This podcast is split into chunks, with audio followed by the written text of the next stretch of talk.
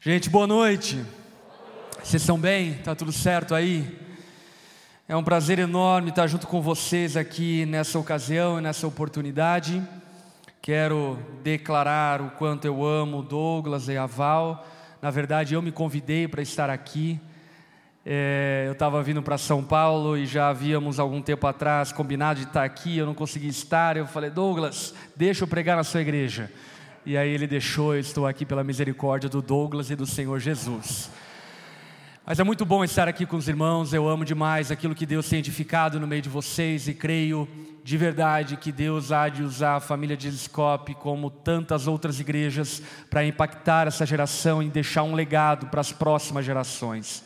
Eu quero, no nome de Jesus, ser usado nessa noite pelo Senhor na sua vida para te edificar e te lançar alguns fundamentos da fé e dessa forma dar a você aquilo que a palavra de Deus nos orienta a respeito de quem é Jesus. O Douglas comentou que vocês já estão aí há um mês falando sobre estar fascinado por Jesus, e sem sombra de dúvida, essa é a essência do Evangelho, Jesus. Ele é a boa notícia de Deus para a humanidade, o Verbo de Deus encarnado que veio para remir, redimir, expiar o pecado do homem e dessa forma nos estabelecer novamente na presença do Pai. E eu quero compartilhar com vocês essa noite um trecho das Escrituras que está lá em 1 João no capítulo 1. 1 João capítulo 1, versículo 1. 1 João, capítulo 1, versículo 1. No decorrer dessa noite, nós vamos ler e conversar a respeito do versículo 1 até o versículo 4. Mas para que iniciemos, eu quero ler o versículo 1 e o versículo 2 com você. O apóstolo João,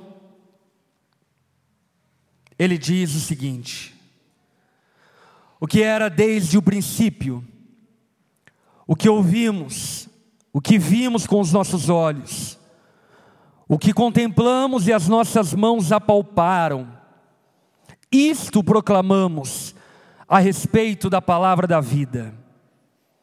A vida se manifestou, nós a vimos e dela testemunhamos e proclamamos a vocês a vida eterna que estava com o Pai e nos foi manifestada.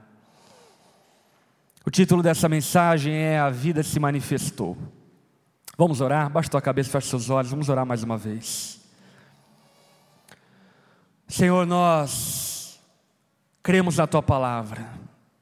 E a tua palavra nos mostra que não há outro nome dado aos homens, o qual importa que sejamos salvos, senão através do nome de Jesus.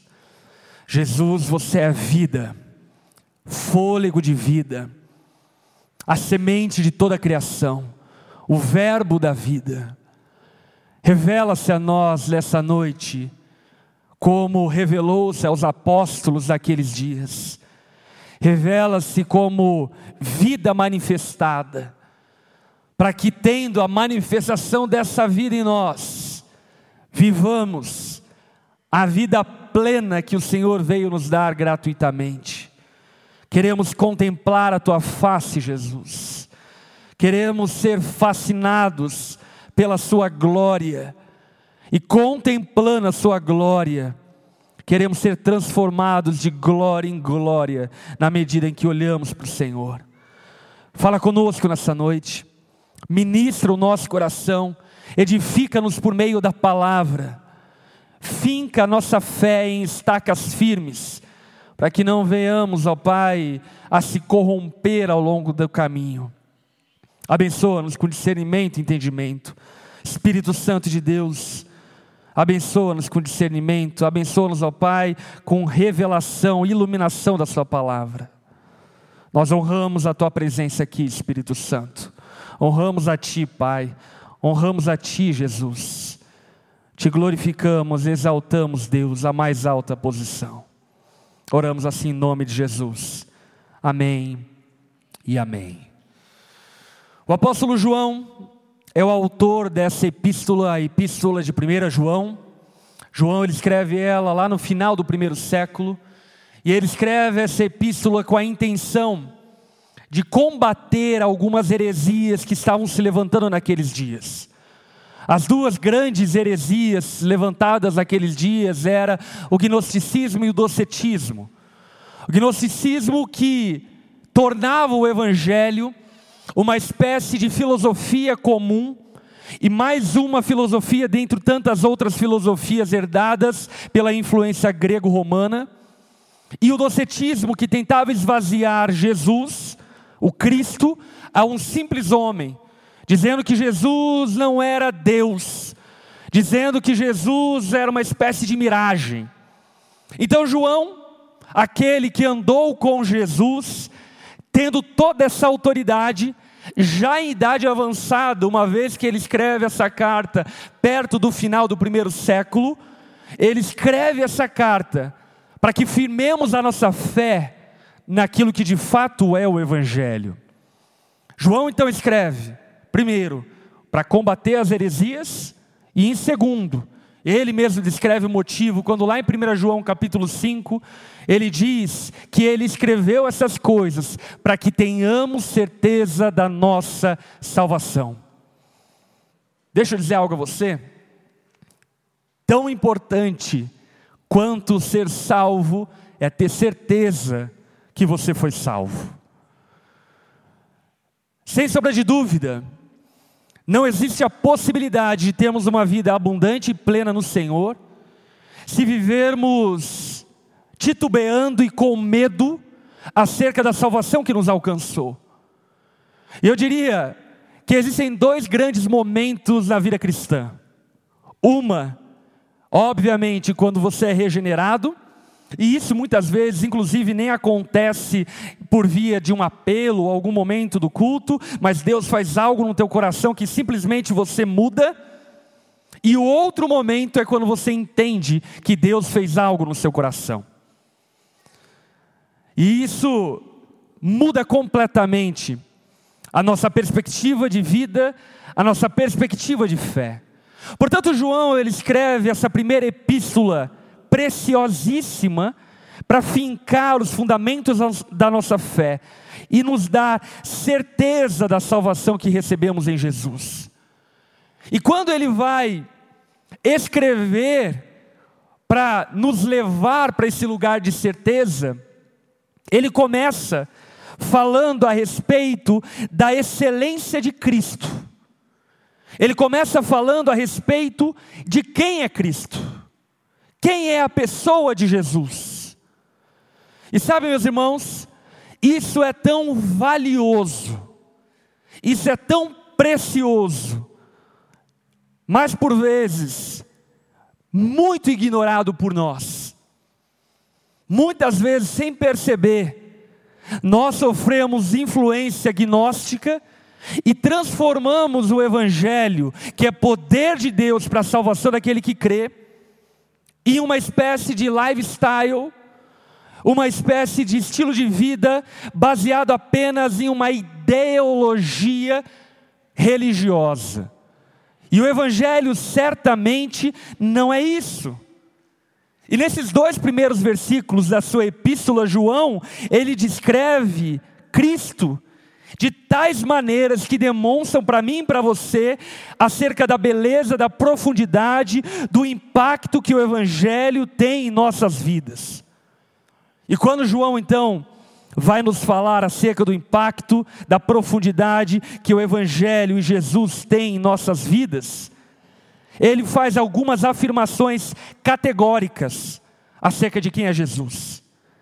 A primeira afirmação já está no versículo 1, quando ele diz o seguinte: Isto proclamamos a respeito da palavra da vida.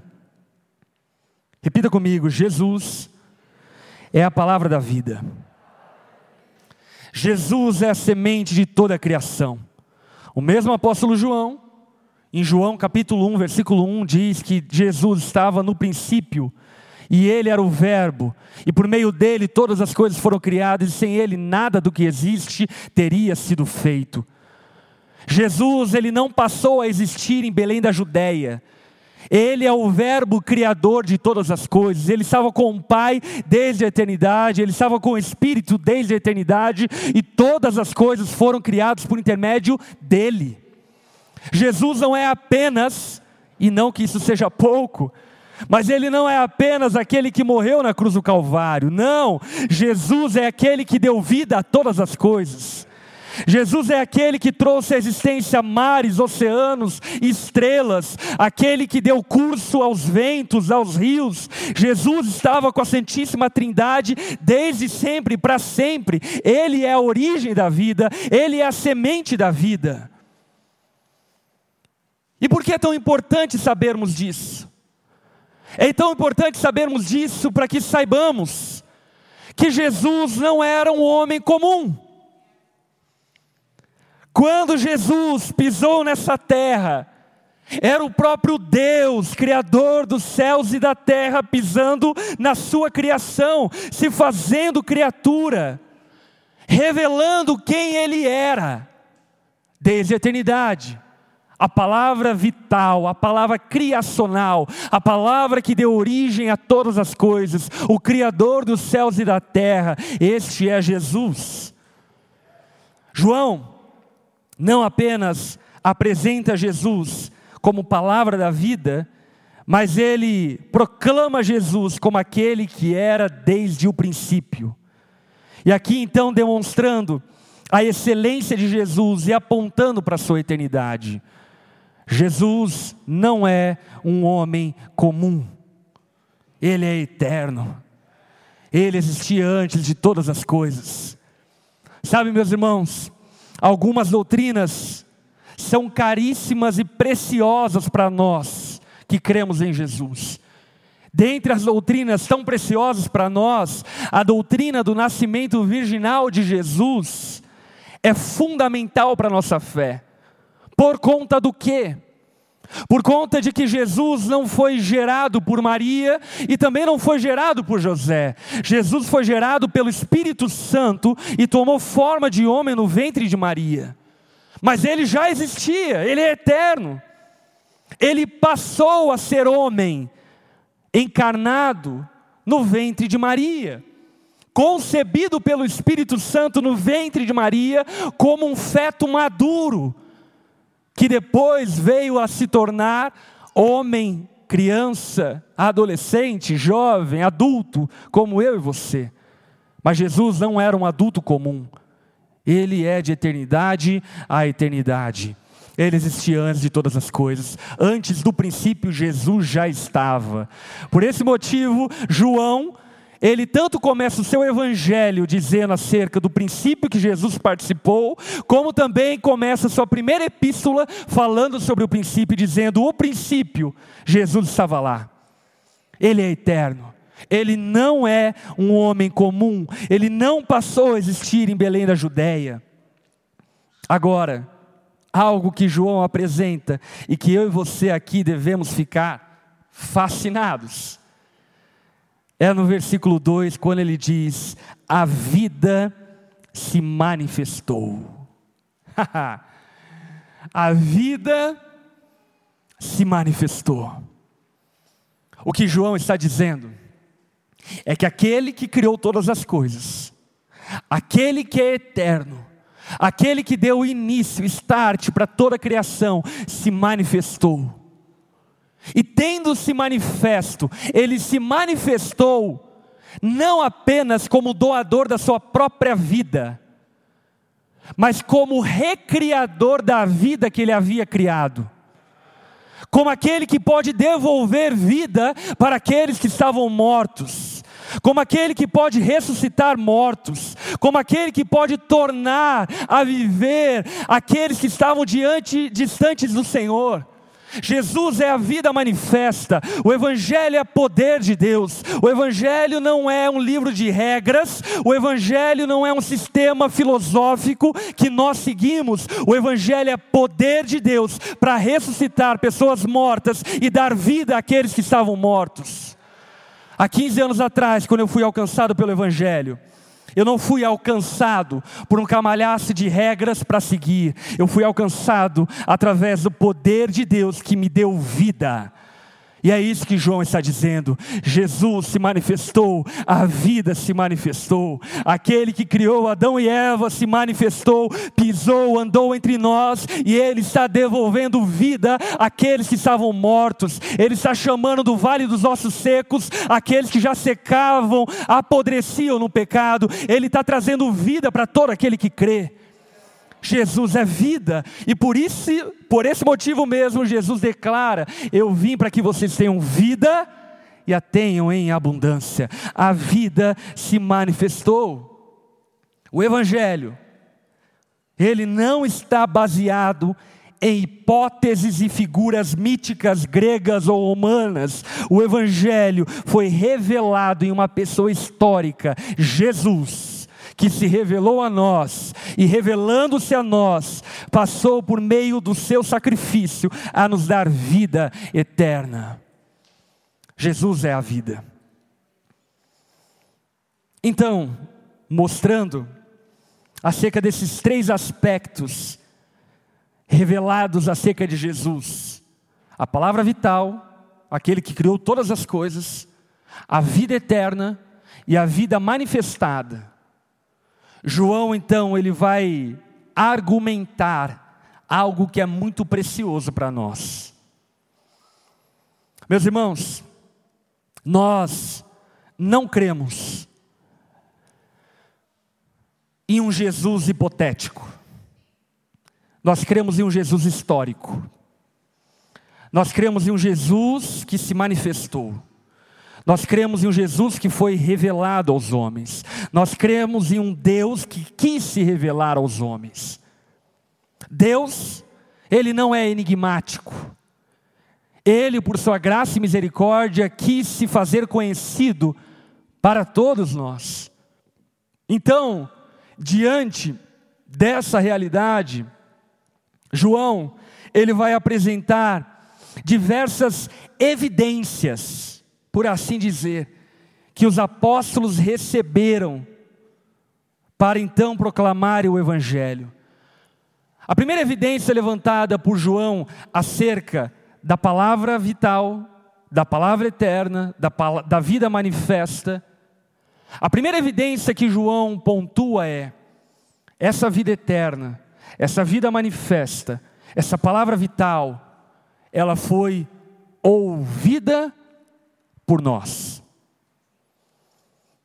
O que João está dizendo é: eu sou uma pessoa que viveu dado determinado tempo da história, e eu não estou falando para vocês uma narrativa confabulada por alguns homens que se juntaram e criaram uma narrativa religiosa. Nós estamos falando para vocês acerca daquele que nós ouvimos. Nós ouvimos ele falando. Nós ouvimos ele ensinando. Nós estávamos lá sentados na beira do mar da Galiléia enquanto Jesus ensinava. Nós estávamos lá debaixo do monte aonde Jesus ensinava o sermão do monte. Nós estávamos lá e ouvimos ele declarando para a tempestade: cesse, pare, e ela parou. Nós ouvimos. O nosso testemunho não é um testemunho hipotético, ele é um testemunho audível. Nós cremos em um Jesus histórico. E por que é tão importante falarmos acerca disso? Porque desde Jesus até os dias de hoje, tem se tentado levantar diversas identidades de Jesus, dizendo que Jesus é isso, aquilo, dizendo que Jesus é uma espécie de revolucionário para poder atender às minhas expectativas ideológicas, dizendo que Jesus é uma espécie de humanitarista para poder suprir as minhas expectativas humanitaristas. Mas o que João está dizendo é: Jesus não é o que você quer que ele seja, Jesus é o que ele é. Ele é aquilo que foi revelado na história, e a preço de sangue foi nos confiado através da palavra. Nós ouvimos acerca de Jesus, mas nós não apenas ouvimos, João diz, nós também vimos. Nós vimos, não era uma miragem, não era um fantasma, era um homem, era um homem andando na beira do mar da Galileia, era um homem andando sobre as águas, era um homem multiplicando pães e peixes, era um homem transfigurado no monte, era um homem, nós vimos ele. Esse é o testemunho de pescadores publicanos, esse é o testemunho de homens que não tinham nenhuma vantagem religiosa para darem esse testemunho mas entregaram a vida por esse testemunho, dizendo: Nós o ouvimos e nós o vimos. Nós vimos com os nossos próprios olhos o que Jesus fez, ao ponto de o próprio João dizer no seu evangelho, lá no capítulo 21, versículo 25, que Jesus fez muitos outros milagres mas que fôssemos escrever acerca de todos os milagres que Jesus fez, não haveria livros no mundo capaz de comportar tamanhos milagres operados por Jesus. O que João está falando é: Jesus não é um homem comum. Nós vimos, ele não era um homem comum, ele não era mais um de nós pecadores. Ele não era mais um de nós falhos, equivocados, ele era diferente. Ele manifestou a sua glória, nós vimos a sua glória, glória como do unigênito do Pai. Agora, João, leva-nos ainda para um outro degrau testemunhal, quando ele diz o seguinte: Nós ouvimos, nós vimos, nós o entendemos. João está dizendo: nós não fomos persuadidos, nós não fomos enganados. A nossa cognição, a nossa intelectualidade, a nossa racionalidade olhou para aquele homem, viu aquele homem, ouviu aquele homem e concluiu: Ele é a palavra da vida. Nós entendemos isso, nós compreendemos isso. Não foi epidérmico a nossa conclusão. Não foi um devaneio a nossa conclusão. Não, não, durante três anos nós estávamos com ele diariamente, vendo, ouvindo aquilo que ele ensinava, aquilo que ele fazia, e no final de tudo isso, a única conclusão que nós chegamos é que ele é de fato aquilo que falou que é, ele é o próprio Deus encarnado, ele não é um homem comum, ele é Deus. Ele é o Messias, ele é ungido de Deus, prometido que foi entregue a nós. E essa conclusão, João está falando, não é uma conclusão impulsiva, não é uma conclusão emotiva, é uma conclusão racional. Racionalmente nós concluímos: Jesus não é um homem comum. Ainda, se não bastasse, João dá um soco no estômago do docetismo e diz: Nós ouvimos, nós vimos, nós entendemos, e digo mais, nós tocamos. Ele não era uma miragem, ele não era um fantasma, ele não era a energia do universo, ele era um homem encarnado ele tinha pele, ele tinha osso, nós tocamos ele. Jesus foi tocado por Tomé depois de ressurreto, ele era um homem glorificado. Jesus foi tocado por seus discípulos, ele não era uma miragem, uma ideação humana, ele era de fato aquilo que ele dizia ser, o Deus encarnado vivendo entre os homens. Ele é Emanuel, é Deus conosco. João, então, diante de todo esse retrato, de todo esse panorama,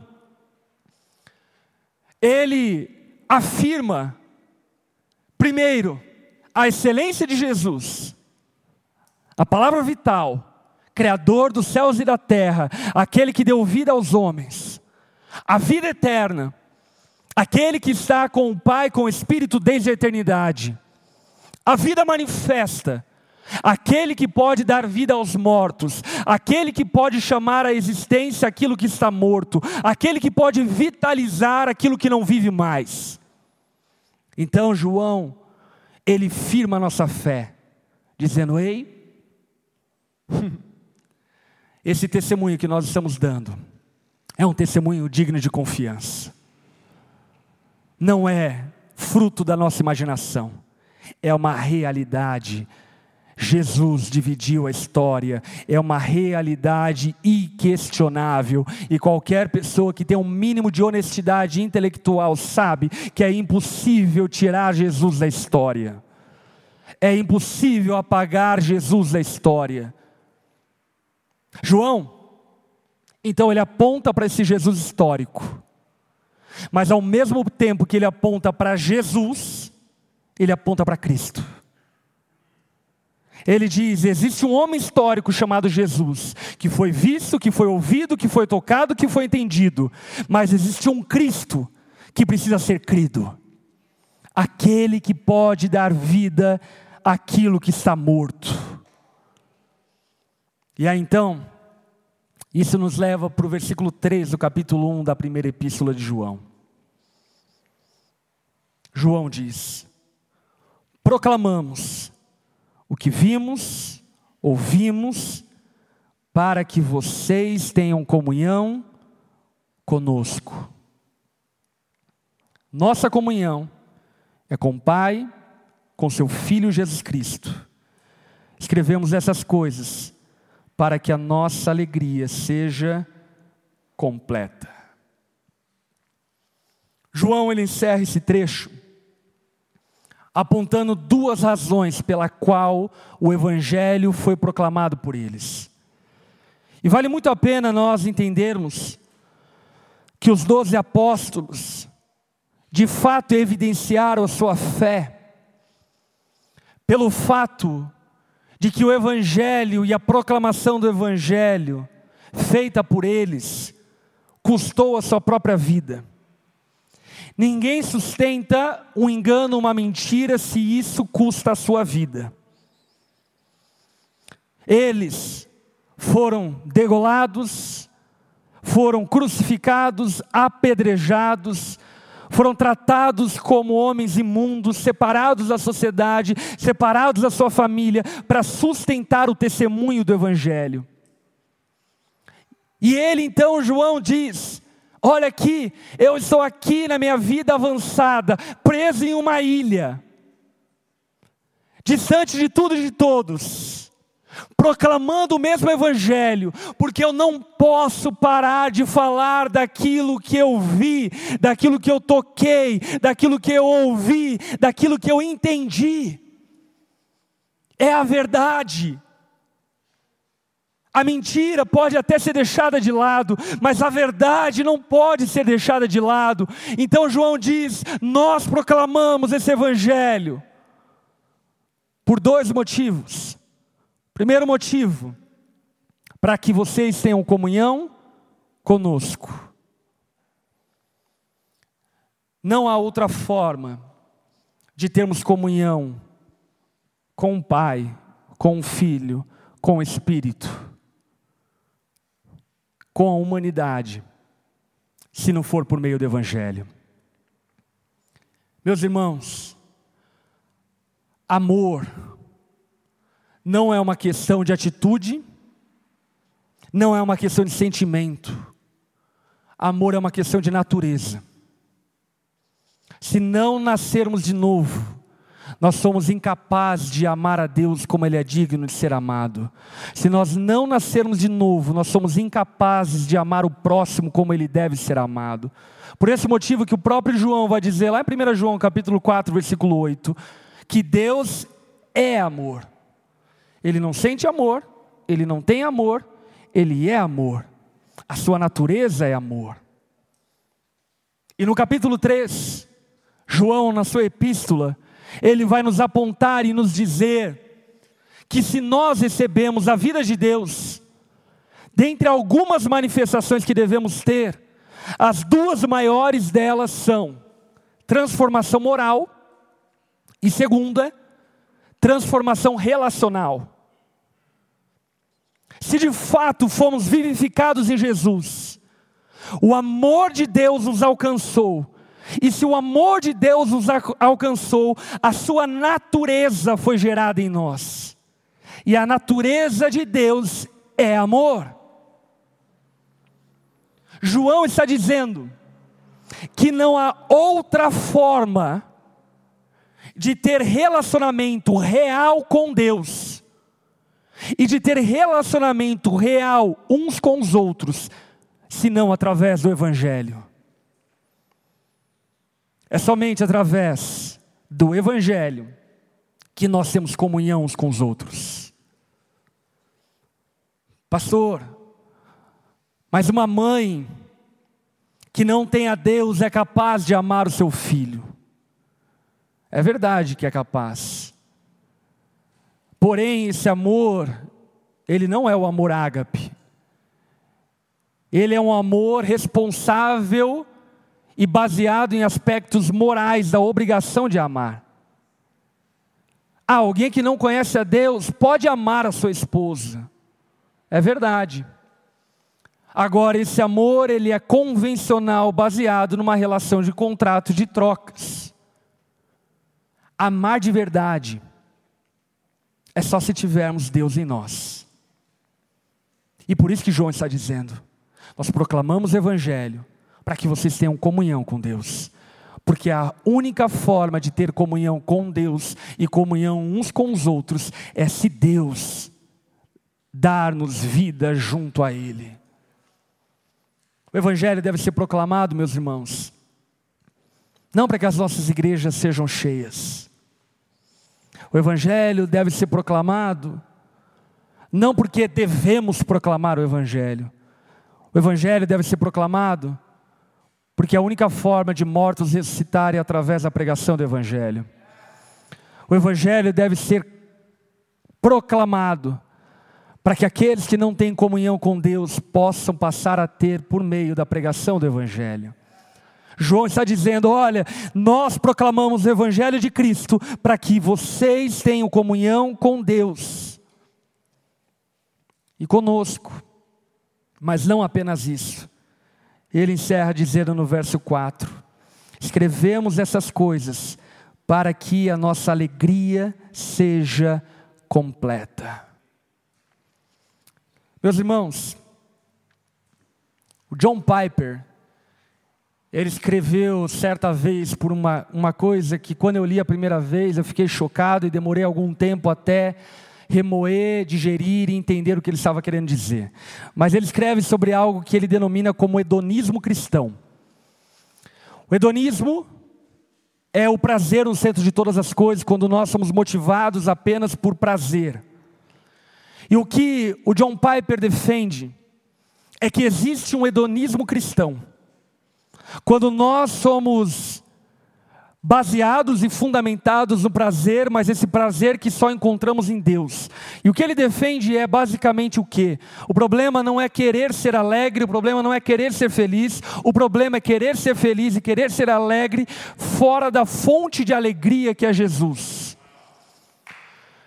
E por isso que João está dizendo, João está dizendo então que o Evangelho é proclamado o Evangelho de Jesus é proclamado para que a nossa alegria seja completa. Porque simplesmente não existe outra forma de sermos plenamente alegres e satisfeitos, como Deus criou-nos para ser, senão por meio de Jesus Cristo. O Evangelho é proclamado para que tenhamos comunhão, e o Evangelho é proclamado para que tenhamos alegria. E ainda que, como cristãos e como povo de Deus, passemos por lutas, aflições, tempestades, tribulações, privações e provações, nós somos o povo mais alegre da terra, porque somos daqueles, como o apóstolo Paulo, que aprenderam o segredo de viver contente em toda e qualquer circunstância, e o segredo é Jesus Cristo, aquele que nos salvou de nós mesmos e nos deu uma nova natureza. Por isso nós proclamamos o Evangelho, João está dizendo preste atenção nesse esboço que João monta. Ele começa dizendo sobre quem é Jesus, sobre o que Jesus pode fazer.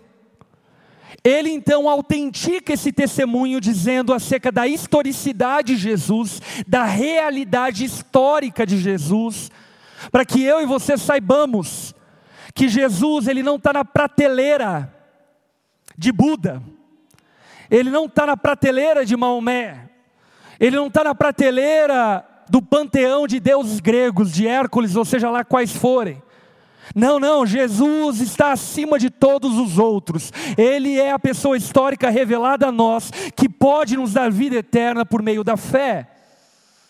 E ele encerra nos dizendo: Nós falamos sobre o Evangelho, para que vocês tenham comunhão e para que vocês tenham vida. E por fim, eu quero dizer a você algo. O que é o Evangelho? Meus irmãos, o Evangelho não é uma convenção moral sobre o que devemos, o que podemos e o que precisamos fazer. O Evangelho é a boa notícia, cósmica e universal, de que o Deus Criador dos céus e da terra decidiu nos amar, porque Ele é amor e nos amando, Ele pode nos dar vida e vida eterna por meio do Seu Filho, para que tenhamos comunhão com o Pai e para que a nossa alegria seja completa.